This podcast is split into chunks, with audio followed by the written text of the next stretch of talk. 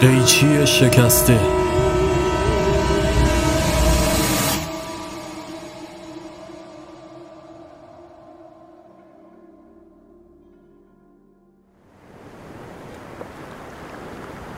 قطره های باران به روی سنگ های سیاه مچشکن ساحلی به ردیف می افتادن. دریا چون قیری سیاه خودنمایی می کرد. پاسبان ها با سگ هایی با جسه بزرگ از تخت سنگ ها بالا و پایین می رفتن. آب دهان سگ ها با نفس نفس زدنشان بیرون می ریخ. یکی از پاسبان ها نره زد اونهاش فردی لاغرندام و با لباس های پاره روی یکی از تخت سنگ ها با صورتی خونین افتاده بود و موجهای کفالود بر سرش چون شلاقی خیس میکوفتند. کشان کشان از روی تخت سنگ خودش را داخل آب انداخت اما بیفایده بود. موجها دوباره او را به سنگ کوبیدند. پاسبان ها دستگیرش کردند و کشان کشان به داخل برجکی که زندان مینمود او را برگرداندند. طبق معمول داخل سلول انفرادی حبسش کردند. پای شکستش را به سختی تکان می‌داد و چون کرم از شدت درد به خود میپیچید. چند بار فریاد زد اما کسی پاسخگو نشد. چند نفس عمیق کشید و شروع به خواندن آوازی عجیب کرد. زندانبان با باتون به دیواره آهنی سلول کوبید. صدایش را پایین آورد و زمزمه وار به خواندنش ادامه داد. زندانبان که گویی مسخ شده باشد باتومش را رها کرد و گوشهایش را به در چسبان مرد پیروزمندانه با تونی بالاتر اوج گرفت زندانبان به گریه افتاده و مثل بچه کوچکی جلوی سلول چهارزانو نشست و سرش را میان دستانش گرفت مرد دستانش را دور گلوی خود حلقه کرد و آوازش خفه شد رگهای گلویش متورم شده و زیر فشار دستانش تقلا می کردن. زندانبان دسته کلید را با دستباچگی وارسی کرد. اما وقتی کلید را داخل قفل چرخان که کار از کار گذشته و مرد خودش را خفه کرده بود.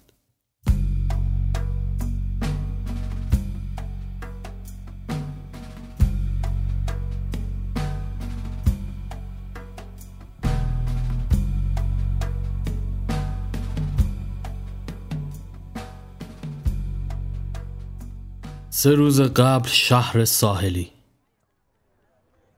هوای شرجی شمال ششهایش را پر کرده بود. نفس عمیقی کشید و چشم باز کرد.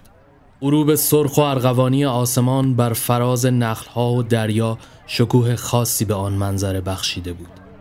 با تکان خوردن کابین و حرکت به سمت پایین چرخ و فلک لبخندی که روی لبانش نقش بسته بود آرام محو گشت. مثل فرشته ای که از آسمان به زمین تبعید می شود سرخورده بازگشت. متصدی چرخ و فلک با دست به شانه زد بازم زود گذشت نه؟ اسکناس مچاله شده را به دستش داد معمور کابین در حالی که با نگاهش او را بدرقه می کرد گفت فردا می بینمت او و خانوادهش مدت زیادی نبود که به این شهر ساحلی برای زندگی آمده بودند درست بعد از فوت پدرش در 74 سالگی خانه پدری را فروخته و به شمال آمدن. از جوانی آرایشگر بود و از سهم ارسی که بهش رسیده بود آنجا یک سلمانی دایر کرد.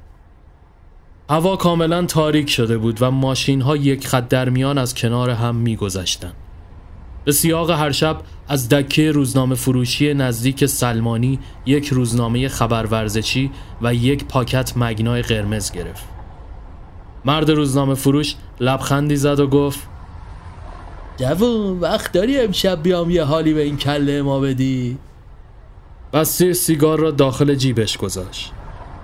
ما رو گرفتی یا تو باغ نیستی؟ مشتی امشب دروی دلامادونیناس سنسیرو میلان اینتر مرد روزنامه فروش خندید و دندانهای کرم خوردهش را در معرض نمایش قرار داد کاشتی خودتو با این فوتبال باشه فردا میام بیشت چند قدم بیشتر دور نشده بود که به سلمانی رسید کلید را داخل قفل چرخاند و وارد شد تلویزیون کوچک 14 اینچش رو روشن کرد و همزمان یه نخ سیگار گوشه لبش گذاشت تمام دیوار با پسترهای رنگ و وارنگ بازیکنهای دهه 90 پوشانده شده بود. دیوید بکام، پاولو مالدینی، دل پیرو، روبرتو باجو و غیره. از روی چوب لباسی روپوش سفید آرایشگریش را برداشت. داخل آینه همانطور که دکمه ها را میبست به خود خیره شد. لبخندی زد و به تصویر توی آینه گفت پیر شدی جوون. کبریت را کشید و شعله به جان سیگار انداخت. نگاهش را به صفحه تلویزیون گره زد. مستطیل سبز و بازیکنانی که پی توپ بیقرار میدویدند. بازی با تصاوی یک یک تمام شد. بیژن نگاهی به ساعت انداخت. اغربه با بیتفاوتی از کنار اعداد میگذشت تا به عدد یازده رسید. کرکره های مغازه را کشید و به اتاق کوچکی که پشت آرایشگاه قرار داشت رفت. از داخل یکی از کمدهایی که دور تا دورش سشوار و شانه های قد و نیمقد قرار داشتند کیف لپتاپ را بیرون آورد. عینک طبیاش را نوک بینی قرار داد و در میان تاریکی و نور سپید لپتاپ که داخل شیشه عینکش موج می‌زد به صفحه چشم دوخت. سیدی را از کاورش بیرون آورد و داخل لپتاپ گذاشت. در حالی که لب میپیچاند مشغول خاراندن چانه اش شد و زیر لب گفت ای بابا آخر نفهمیدیم چجوری بود. کورمال کورمال گوشی تلفن رو برداشت و شماره گرفت. سلام دایی چطوری؟ خواب بودی؟ ای بابا جوونی الان باید سر شبت باشه ببین اون سری گفتی می‌خوام فیلم ببینم رو کدوم بزنم؟ آها اون شکلک نارنجیه؟ یه لحظه گوشی با شانهش گوشی را کنار گوش نگه داشته بود و روی شاسی های کیبورد لپتاپ می‌زد. آها آره پخش شد ایول دایی جون شبت بخیر آروم روی مبل دراز کشید و بالش را زیر سرش جابجا جا کرد آفتاب درخشان تابستان از لابلای کرکره به داخل اتاق می پاشید. سکوت آرایشگاه را آقا پرویز که با نوک کلید به شیشه می‌زد برهم شکست. بیژن از جا برخاست و در را باز کرد. سلام آقا پرویز سرخیز شدی؟ پرویز در حالی که کتش را از تن بیرون می آورد آهسته گفت ای بابا جوون دوازده ظهر سهر کجا بود؟ سپس روی صندلی نشست. بیژن جون آخر یه چیزی رو نکردیم موهای ما یکم تاسی در بیاد. بیژن که هنوز اثرات خواب در چشمای پف کردهش پیدا بود از کمد شیشه‌ای کوچکش دستگاه مزر را بیرون آورد. می‌خوای چیکار دیگه آقا پرویز؟ پرویز بهش برخورد. یعنی ما دیگه پیرپاتالیم ها یه پامون لب گوره. آره دیگه.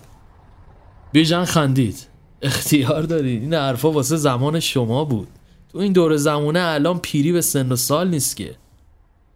پرویز که مشخص بود چیزی از حرفایش سر در نیاورده ابرو بالا انداخت. ظهر به نیمه رسید.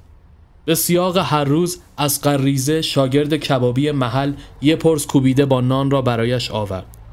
بسته را روی پیشخان گذاشت و با اشتیاق پرسید آقا بیژن بازی چند چند شد دیشب؟ بیژن با بیرمقی پاسخ داد مساوی. دربی هم دربی های قدیم. از قریزه به تبعیت از او گفت آره خداییش. بیژن اخماشو در هم کشید. آخه نیم وجبی سن تو قد میده به این چیزا. تو چه می‌دونی از جادوی باجو صد دفاعی مالدینی و زیرکی دل پیرو؟ اسقر سرش را پایین انداخت. حالا تو سرمون نزن آقا بیژن. تو تلویزیون دیدیم یه چیزایی. بیژن که انگال دل پری از این قضیه داشت در حالی که بسته را باز می‌کرد با هرس ادامه داد. والا به خدا. الان همه یا بارسایی هستن یا رئال. اینا چه می‌فهمن از ظرافت فوتبال و هنر ایتالیا؟ اه. وایسا ببینم چرا پیاز نذاشتی پس؟ اسقر با دهان باز به داخل مشما سرک کشید. نذاشته؟ گرون شده خب آقا بیژن. بیژن دو دستش را به کمر زد. اه اینجوریاس از برو به استاد بگو نرخ سلمونی هم بالا رفته. سری دیگه بیاد قیچیم هم کند شده کفریشم هم می‌ذارم تو دکور فقط از دور نگاش کنه. خوبه؟ اسخر ابرو بالا انداخت. جدی بگم؟ بیژن یه پس گردنی نسارش کرد. برو ببینم تو هم ما رو گرفتی. از ریزه در حالی که دوان دوان از در خارج می‌شد تو یک آن برگشت و برای اینکه لج بیژن رو در بیاره گفت راستی پرسیدم بازی چند چند شد؟ منظورم بازی رئال بودا همین که بیژن اومد دنبالش کنه مثل فشنگ در رفت. غروب زودتر از همیشه از گرد راه رسید. بیژن روی مب لم داده بود و با تقلا مشغول سرریز کردن آخرین قطرات چای داخل فلاسک شده بود. صدای زنگ تلفن سکوت را شکست. خودش را به گوشی رساند. الو جانم. از پشت خط صدای منوچه رفیق صمیمیش به گوش رسید. سلام با وفا. لب ساحلم. پلاژ شماره سه. میای؟ بیژن نگاهی به ساعت انداخت. تا کی هستی؟ یه ساعت دیگه. شایدم یکم بیشتر. بیا یه قلیون بزنیم. بیژن با دودلی گفت باش یه سر میام. گوشی رو قطع کرد. مشغول در آوردن روپوش سپیدش شد. زنگوله بالای در سلمانی به صدا درآمد. مردی میان سال و شیکپوش با کلاه بربری وارد شد. سلام خسته نباشید. سلام. مرد بدون اینکه پرسشی کند با حالتی حق به جانب آرام روی صندلی نشست. سپس نفس عمیقی کشید. فقط می‌خوام مرتب بشه. بیژن همانجا که ایستاده بود خیره به او ماند. مرد اخماشو در هم کشید. معطل چی هستی؟ بیژن فرصت را قنیمت شمرد. ببخشید و دارم میرم جایی. مرد پوزخندی زد. من اولین بار میام اینجا. نمی‌خوای که دست خالی برم و آخرین بار شه. شرمنده اما کار واجب دارم. مرد دستش را بالا برد. یه آرایشگر چه کار واجبی می‌تونه داشته باشه جز اصلاح مو؟ بیژن که کلافه شده بود لبش را گاز گرفت. مرد بدون اینکه منتظر عکس عملی بشه ادامه داد. باشه باشه مشکلی نیست. از جا بلند شد و دستش را داخل جیب کتش فرو برد. یک کارت ویزیت که طراحی انحصاری و خاص داشت به دستش داد. فکر می‌کنم بهتر اصلاح و منبت تو خونه من انجام بدیم. بیژن همین که آمد مخالفت کنه مرد یک اسکناس پنج دلاری کف دستش گذاشت. فکر کنم برای شروع مناسب باشه. در اولین فرصت با هم تماس بگیر. سپس لبه کلاه بربریش را با دو انگشت گرفت. از آشناییت خوشحال شدم آقای از گوشه چشم به شیشه آرایشگاه که نام بیژن نقش بسته بود انداخت. بیژن دقایقی بعد بیژن حیران به فکر فرو رفته بود. پنج دلاری را در نور گرفت و داخل کشوی میزش کنار فرچه اصلاح صورت قرار داد. تا به حال آن مرد را ندیده بود و این برایش عجیب بود. چون کمتر مسافر به تورش می‌خورد و اکثرا مشتریهاش ثابت و شناس بودند. دوچرخه کرسیش را که گوشه اتاق کوچک خاک می‌خورد بیرون آورد و ترک آن نشست و شروع به پا زدن کرد. اینقدر درگیر این ماجرا شده بود که متوجه نشد چطور خودش را به ساحل رساند. تنها از صدای موزیکی که از کافه با موجهای دریا در هم میامیخت به خود آمد. شنهای ساحل زیر چرخهای دوچرخه با هر پدال زدن به این سو و آن سو پراکنده می شدن. منوچهر قلیان به دست از دور برایش دست تکان داد. نزدیکتر که شد دوچرخه را روی جک زد و مقابل او روی صندلی سفید پلاستیکی نشست. منوچهر شلنک قلیان را به دست او داد و خیره به دریا شروع به صحبت کرد. دریا موقع غروب یه چیز دیگه است. نه فقط این کلا همه چی غروبش یه حال دیگه داره. بیژن لبخند زد. نشه ای نه؟ منوچه روی صندلی جابجا شد. نشد یه بار ما مثل آدم حسابی حرف بزنیم لیچار بارمون نکنی. بیژن در حالی که از قلیان کام می‌گرفت با هر کلمه که می‌گفت دود از دهانش خارج می‌شد. حالا ترچ نکن. چه خبرو کیفت کوکه؟ نه بابا دلت خوشه. با صاحب کافه بحثم شد. چه عجب کرسی رو کشیدی بیرون. ای بابا دوباره منوچ مدارا کن. این کافه مثل قبلی نیست دا. از دست بدی دیگه تمومه. منوچر با سر به دوچرخه اشاره کرد. یه مدت بود محلش نمی‌دادی. آ نداده بود. باید پیش بیاد. حرفا عوض نکن. ناشکری رو بذار کنار پسر. منوچر نفس عمیقی کشید. فدای سرم بابا. حالا یه کاریش می‌کنم. تو چه خبر؟ بیژن که برای چند دقیقه ماجرای بعد از ظهر فراموش کرده بود دوباره ذهنش درگیر شد. یه مشتری عجیب غریب داشتم. حالا این سمتا ندیده بودمش. به این جایی هم نمی‌خورد. منوچر با کنجکاوی نگاهش کرد. سپس ادامه داد. هیچی دیگه. اومد منم کارش را ننداختم. با این حساب یه پنج دلاری گذاشت کف دستم یه کارت ویزیت هم داد که برم خونش منبد واسه اصلاح و این حرفا. منوچر لب پیچان؟ همینه دیگه داداش من. مهره مار داری. بازم ناشکری. حالا خر نشی لگت به بختت بزنی ها. برو دوتا قیچی بنداز لای موهاشو دلار بگیر و خلاص. بیژن نگاهش را روی میز جنبان چای سفارش ندادی؟ منوچر یکه خورد. بابا پسر تو چقدر بیخیالی؟ من چی میگم تو چی میگی؟ بیژن بی توجه ادامه داد. پایه املت هستی؟ مهمون من. منوچر کف دست به پیشانی کوبید. بابا کارت بخوره به شکمت. میگم یارو رو بپا میگی لغمه رو بچسب اشتی لغمه جویده شده تو گلوته. یه قورت دادنش مونده که اونم نازکش می‌خوای. بمت گرم بابا. بیژن شلنگ قلیان را به دست منوچهر داد و از جاب بلند شد من برم آراشگاه منوچهر با نگرانی در حالی که بیژن هر لحظه از آنجا دورتر و دورتر می‌شد با صدای بلند گفت یادت نره چی گفتم آ؟ شب فرا رسید بیژن جلوی آینه ایستاده بود و قیچی بلندی را مانند هفتیرکش های توی فیلم های وسترن دور انگشتش میچرخاند. در نهایت آن را روی روزنامه ورزشی امروزش گذاشت و فلاسک چای را از گوشه دیوار برداشت. لیوانش را پر کرد. سپس همینجور که لیوان را در دست گرفته بود به توفاله های ریز چای که در محور شیشه‌ای لیوان جنب و جوش می‌کردند خیره شد. سیگاری برداشت و روی لب قرار داد اما اثری از فندکش نبود. کشو رو باز کرد.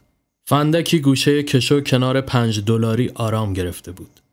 با دیدن اسکناس دوباره ماجرای آن مرد برایش تدایی شد. سیگار را از روی لب برداشت و پشت گوشش قرار داد. انگشت های دستش را به هم گره کرد و کمی به فکر فرو رفت. سر تکان داد و کارت ویزیت را از زیر اسکناس برداشت و شروع به شماره گیری تلفن کرد. صدای بوغ از آن سوی خط به گوش می رسید اما کسی گوشی را بر نمی داشت. شانه بالا انداخت و گوشی را قطع کرد. دوباره کارت ویزیت را داخل کشو قرار داد. از جا بلند شد و کرکره های مغازه را بس و در را قفل کرد. سپس لیوان چای را برداشت و سر کشید. مجری تلویزیون هم در میان سکوت بلنگوهای آن بی صدا اخبار می گفت. همانجور که روی مبلم داده بود از شدت خستگی به خواب فرو رفت. صدای هایش داخل آرایشگاه تنین انداز شده بود. اغربه ساعت حوالی عدد سه مانور می‌داد که ناگهان صدای گوشخراش زنگ تلفن سکوت آنجا را در هم شکست. بیژن از شدت شک به هوا پرید و به نفس نفس افتاد. بی اختیار سریعا گوشی تلفن را برداشت. الو صدای مردانه ای از آن سوی خط به گوش رسید. چطوری مرد جوان؟ بیژن که با یک دست قلبش را گرفته بود و گویا هنوز درست خودش را پیدا نکرده بود پرسید شما؟ مرد با خونسردی ادامه داد سیروس سیروس جاوید امروز اومده بودم سلمونیت بیژن با کلافگی نگاهی به ساعت کرد و گفت آها اون وقت شما همیشه این موقع شب زنگ می‌زنی به مردم؟ مرد بلند خندید جسارتت رو دوست دارم وقت داری؟ بیژن پریشان مانده بود مرد حسابی ساعت سه نصف شبه وقت چی؟ نیم ساعت دیگه دم برج طلو بلدی اونجا رو؟ ببخشید فردا صبح خودم باتون تماس می‌گیرم سیروس با لحنی سرد پرسید بلدی یا نه؟ بلدم اما سیروس به میان کلامش پرید. میبینمت. کیف وسایلتم بیار. سپس بدون اینکه منتظر پاسخی از جانب او بشه گوشی را قطع کرد. بیژن که از رفتار عجیب او و بیملاحظگیش کلافه شده بود بی توجه به داخل اتاق رفت و روی تخت دراز کشید و چشمانش را بست تا به خواب برود. حس کلافگی عجیبی داشت. دستی به پیشانی کشید و دوباره از جا برخاست. نگاهی به دوچرخه کرسیش که کنج مغازه آرام گرفته بود انداخت. به ناچار سوار آن شد و به رکاب زدن داخل خیابان پرداخت. چند دقیقه بعد جلوی برج ایستاد اما کسی آنجا نبود. کف دستانش را هاکنان به هم سابید. تیرک برق اتصالی کرده بود و چشمک زنان خاموش و روشن می شد. در همین حین از انتهای خیابان یک ماشین تشریفاتی کشیده مشکی رنگ نمایان شد. خیلی دور از انتظار نمی رفت که سیروس باشد و همینطور هم بود. ماشین کنارش آرام ایستاد و شیشه دودی پنجره پایین رفت. سیروس در حالی که به سیگار برگش پک می‌زد خنده چندشاوری کرد و اشاره زد تا او سوار بشه. دوچرخه را زیر تیرک برق گذاشت و با آنها همراه شد. در مسیر سیروس برگه قراردادی به رقمی بالا به او داد و بیژن با دهانی باز نگاهش کرد. البته امضای این برگه منزله تایید نهاییش نیست. ما داریم میریم تا کار تو از نزدیک ببینیم. آخه این موقع شب اصلاح سر اصلا نمی‌فهمم اصلا من مای کی رو باید اصلاح کنم؟ سیروس لبخند زد. عجولی. اگه بتونی سر بلند ازش بیرون بیای دستاتو طلا می‌گیرم. بیژن مات خیره نگاهش کرد. در نهایت به ویلای سیروس رسیدن. ویلای اشرافی با معماری خاص. با وجود اینکه پاسی از شب گذشته و time مناسبی نبود اما خدمتکارهای منزل همه بیدار و در حال سرویس دهی بودند. زیروس به پیرمرد خدمتکار و اتو ای که به استقبالشان آمده بود اشاره کرد. ایشون آرایشگره. توضیحات لازم رو بهشون بده. می‌خوام صبح فریورز رو شیک و مجلسی ببینم. پیرمرد اطاعت کنم به بیژن اشاره کرد که همراه او داخل خانه برود. سالونی لوکس با راه پله های سنگی و مرمری. پیرمرد ارمنی که نامش حسو بود رو به بیژن گفت فریبورس تنها پسر آقاست که متاسفانه مشکل نارسایی داره و شدیدن هم از قیچی میترسه. برای همینه که توی خواب باید سرش اصلاح بشه. سپس لبخندی مصنوعی زد. مواظب باش بیدارش نکنی. راه را پر از مجسمه های اساتیری و بزرگ بود. بیژن با تعجب پرسید قبل از منم به همین روش اصلاح می شده؟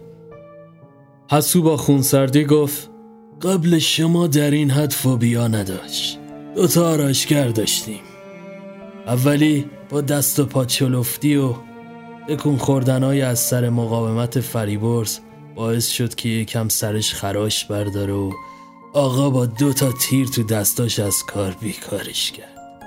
البته خرجیشو میده. وحشت فریبرز چند برابر شد. آرایشگر بعدی توی خواب انجامش دادیم اما اونم بیدارش کرد و به خاطر این موضوع گریه های فریبرز و این حرفا مرد بینوا تو همین استخ خفش کرد. رنگ از رخسار بیژن پرید. شوخی می‌کنی با من؟ این نیمه تاریک ماجراست. آقا برای کسی که کارشو درست انجام بده دنیا رو میریزه به پاش. اون ببین مرد جوان. بیژان همراه حسو به اتاق پسرک رفت. بویی شبیه عود صندل فضا رو در بر گرفته بود. پیرمرد به عنوان ناظر با حالتی اساغورد داده در سکوت نشست. چراغ خواب را کمی به سمت تخت نزدیکتر کرد تا صورت فریبرز بیشتر پیدا شود. بیژن آرام روی صندلی نشست. نفسش در سینه حبس شده بود. دستکش مخصوصش را دست کرد و از کیف دستیش قیچی و شانه بیرون کشید. از استرس دستش می لرزید. پیرمرد لبخند تلخی به لب داشت. آرام موهای پسرک را شانه زد سپس شروع به قیچی کردن چتری های نامیزونش کرد. پیشانیش خیس از عرق شده بود مثل سربازی که در جنگ مشغول خونسا کردن مین باشد. پسرک که گویی خواب می‌دید دهانش آرام جنبید. بیژن لبهایش را باد کرده بود. به هر ترتیب اصلاح نفسگیر با موفقیت انجام شد و بیژن توسط راننده به همراه دسته دلار به سلمانی برگردانده شد. یک شب بعد شهر بازی همراه منوچر داخل فودکورت نشسته بودند و تمام میز از غذاهای رنگ و وارنگ پوشیده شده بود. منوچر دستش را روی شکم گذاشت. دیگه نمی‌تونم. واقعا جا ندارم. بیژن دهانش پر بود اما همچنان یکی یکی سیب زمینی ها را به چنگال می‌کشید. منوچر خندان گفت ولی خودمونی ما خدا شانس بده. شانس چی؟ هنر دست رفیقتو نادیده می‌گیری؟ منوچر سکسک کنان گفت برو بابا. دلت خوشه تو هم. شهست نفر تو این شهر قیچی دست می‌گیرن اما واسه یکیشون از این داستانا پیش نمیاد مرد حسابی اون طرف داستانم ببین. یه خش رو پسر بیفته یا ماجرایشه داد و غال کنه سرم و بیخ تا بیخ می‌برن. بابا شعر و وره جون تو. خواستن علکی بترسونن. اگه بچه بازیه. واسه آدمی که اون تشکیلاتو داره این چیزا مثل آب خوردنه. تو باغ نیستی یا؟ منوچر به سختی از جا بلند شد؟ بله پس چی؟ فعلا اونی که تو ناف باغ و هوریای بهشتی دورش میچرخن شما آقا بیژن. من دیگه برم. به پا نیفتی. جرخ فلک سوار نمیشی؟ نه قربونت. همین جوریش دارم بالا میارم. دقایقی بعد بیژن پیروزمندانه داخل کابین بر بام شهر ایستاده بود. سرش را به صندلی تکیه زده و سیگار دود می‌کرد. ناگهان بوی سوختگی مشامش را پر کرد. هنوز خودش را پیدا نکرده بود که صدای جیغ و داد بالا گرفت. از داخل کابین گردن کشید و شعله های آتش را دید که دومینووار کابین های چرخفلک را در بر می گرفت آن پایین هم مردم وحشت زده جمع شده و فریاد می زدن. قرم آتش را روی پوستش حس کرد. حراسان از جا بلند شد اما با تکانهای کابین دوباره سر جایش افتاد. از شدت حرارت سقف پلاستیکی کابین آب شده و مثل بارانی از آتش بر سرش میریخت. لباسهایش همینطور بی امان میسوخت. بی اختیار از کابین بیرون پرید و از آهنهای دیواری چرخفلک آویزان گشت. در کابین پایینی که کاملا در شله های آتش قرار داشت کسی بیرون پرید و با صورت چون گلوله آتشین روی زمین افتاد. آهنها داغ و داغتر می شدن دستهایش می سوخت دیگر تاب نیاورد. بی اختیار انگشتانش شل شد و رها گشت. درد عجیبی تمام تنش را گرفت و بیهوش شد وقتی چشم باز کرد داخل بیمارستان قرار داشت سیروس با دکتر گوشه اتاق مشغول صحبت کردن بود نفسش به سختی بالا می آمد. بدن و سرش بانپیچی شده بود. نگاهی به دستانش کرد که نبودن. هر دو دستش قطع شده و داخل بانداج از آرنج قرار داشت. با صدای هومگونه ای واکنش نشون داد. پرستار با سرنگ به سمتش دوید. دکتر هم در پی آن به دنبالش. بالاخره بعد یه هفته به هوش اومد. نگران نباش چیزی نیست. آرام بخش بزنید بهش سیروس با خونسردی کنار تخت ایستاد چی کار کردی با خودت مرد؟ همه چیز تحت کنترله شانس آوردی افتادی روی سقف اتاقک نگهبانی وگرنه که واسه دستاتم نگران نباش. با دکتر صحبت کردم. آشناهای زیادی داریم.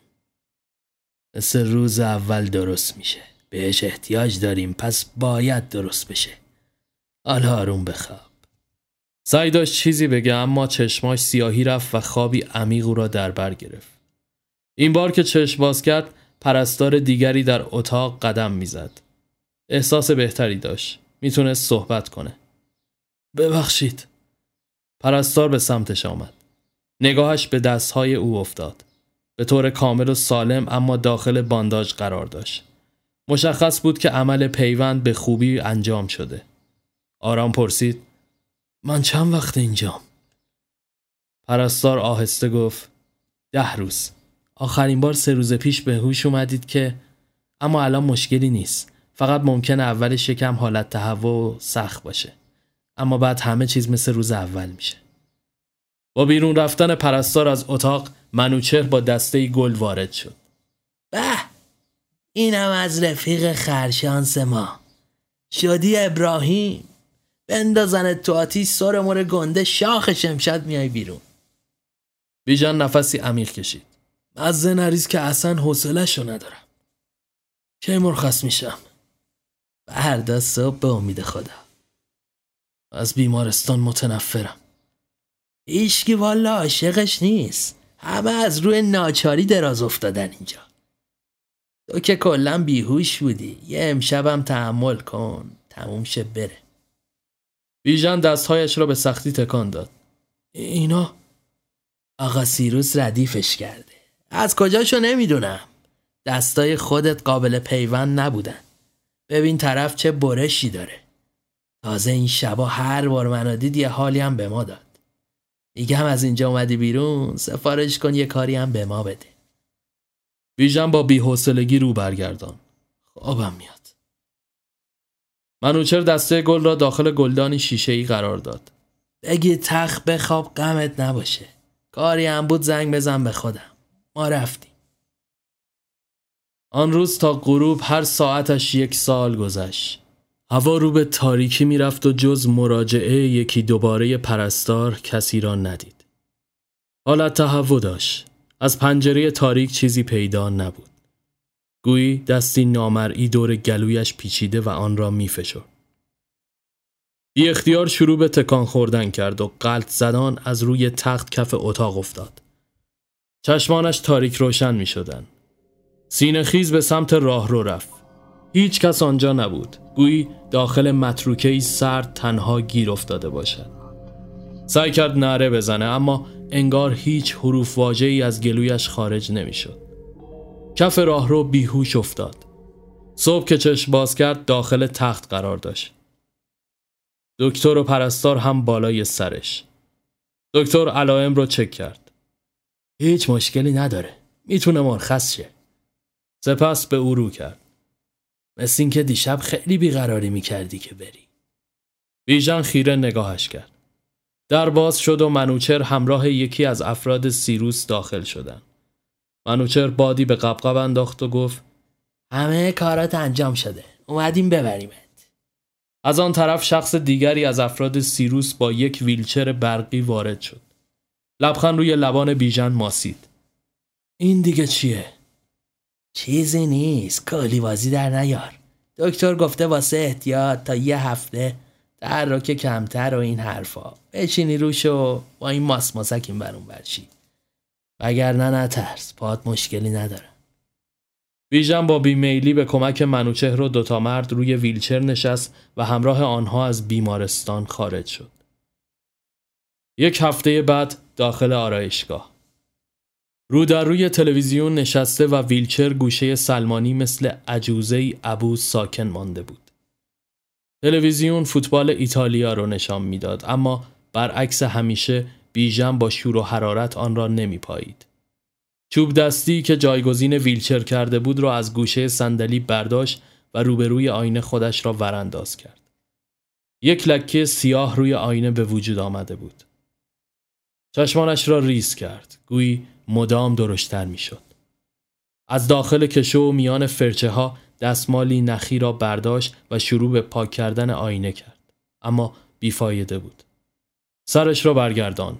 لکه داخل آینه که نه در چشمانش شکل می گرفت. ناگهان تلفن زنگ خورد و باعث شد نیم متر از جا بپرد.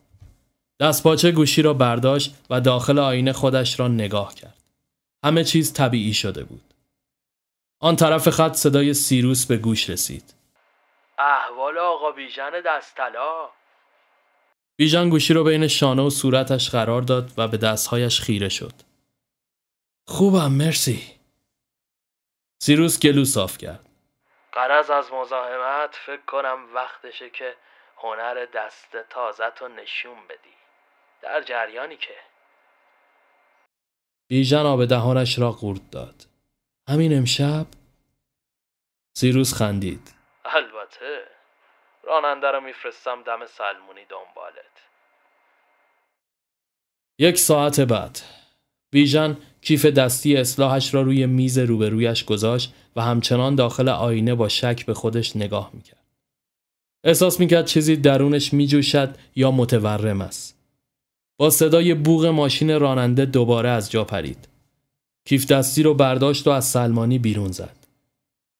خیابان خلوت و هوای شرجی زیر نورهای ضعیف و سپید رنگ تیرهای برق حالتی خاص به وجود می آورد. سوار ماشین شد. در مسیر حتی یک کلمه با راننده صحبتی بینشان رد و بدل نشد. به ویلا رسیدن. حسو به استقبالشون اومد. به به جناب بیژن دورا دور جویای احوالتون بودم. بیژن که به نظر می‌خواست زودتر کار را تمام کند و به سلمانی بازگردد با بیمیلی سر تکان داد و وارد امارت شد. از پله های مرمری بالا رفتن تا به اتاق فریبرز رسیدن. در قاب پنجره ماه که آن شب کامل و محتاب می نمود نمایی رویایی داشت. قیچی را از کیف در آورد. موهای پسرک به طرز عجیبی بلند شده بود. شانه را آهسته داخلش کشید. مانند دکتری که در اتاق عمل بالای سر مریض در حال جراحی است با ظرافت و دقت زیادی این کارها را انجام داد. چتری ها را کوتاه کرد. نوبت موهای پشت گوش رسید. پیرمرد که به خود میپیچید و گویی دل درد داشت عذرخواهی کنان آهسته از اتاق بیرون رفت پسرک آرام نفس می‌کشید قیچی را پشت گوشش برد با لمس تیغه فلزی قیچی و گوشهای گوشدالود پسرک به یک بار چشمانش باز شد. رنگ از رخسار بیژن پرید. همین که آمد با حالتی وحشت زده نعره بزند بیژن دستهایش را روی دهان او قرار داد. پسرک وحشیانه تقلا می‌کرد. بیژن که گویی از هیجان و وحشت به سرحد جنون رسیده بود بی اختیار دستانش را دور گردن او حلقه کرد و با قدرتی عجیب آن را فشرد. چشمان فریبرز از حدقه بیرون زد و چند لحظه بعد در همان حالت خوش شده مانند عروسکی پارچه ای ماند. بیژن که تازه متوجه شده بود چه کار کرده خیره به دستانش چشم دوخت.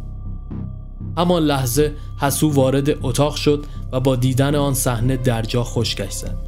بیژن که قافیه را باخته می‌دید شتاب گرفت و از پنجره داخل حیات ویلا پرید. صدای سوت باغبان و نره های حسو و حیاهوی افراد سیروس ویلا را برداشت. دوان دوان به سمت دیوار کوتاهی که پشتش جنگل قرار داشت رفت. از دیوار خودش را بالا کشید. واق واق سگهای نگهبان از دور شنیده می‌شد. میان سیاهی درختان که زیر نور محتاب نمایی خوف داشتند هرچه در توان داشت به کار بست و دوید.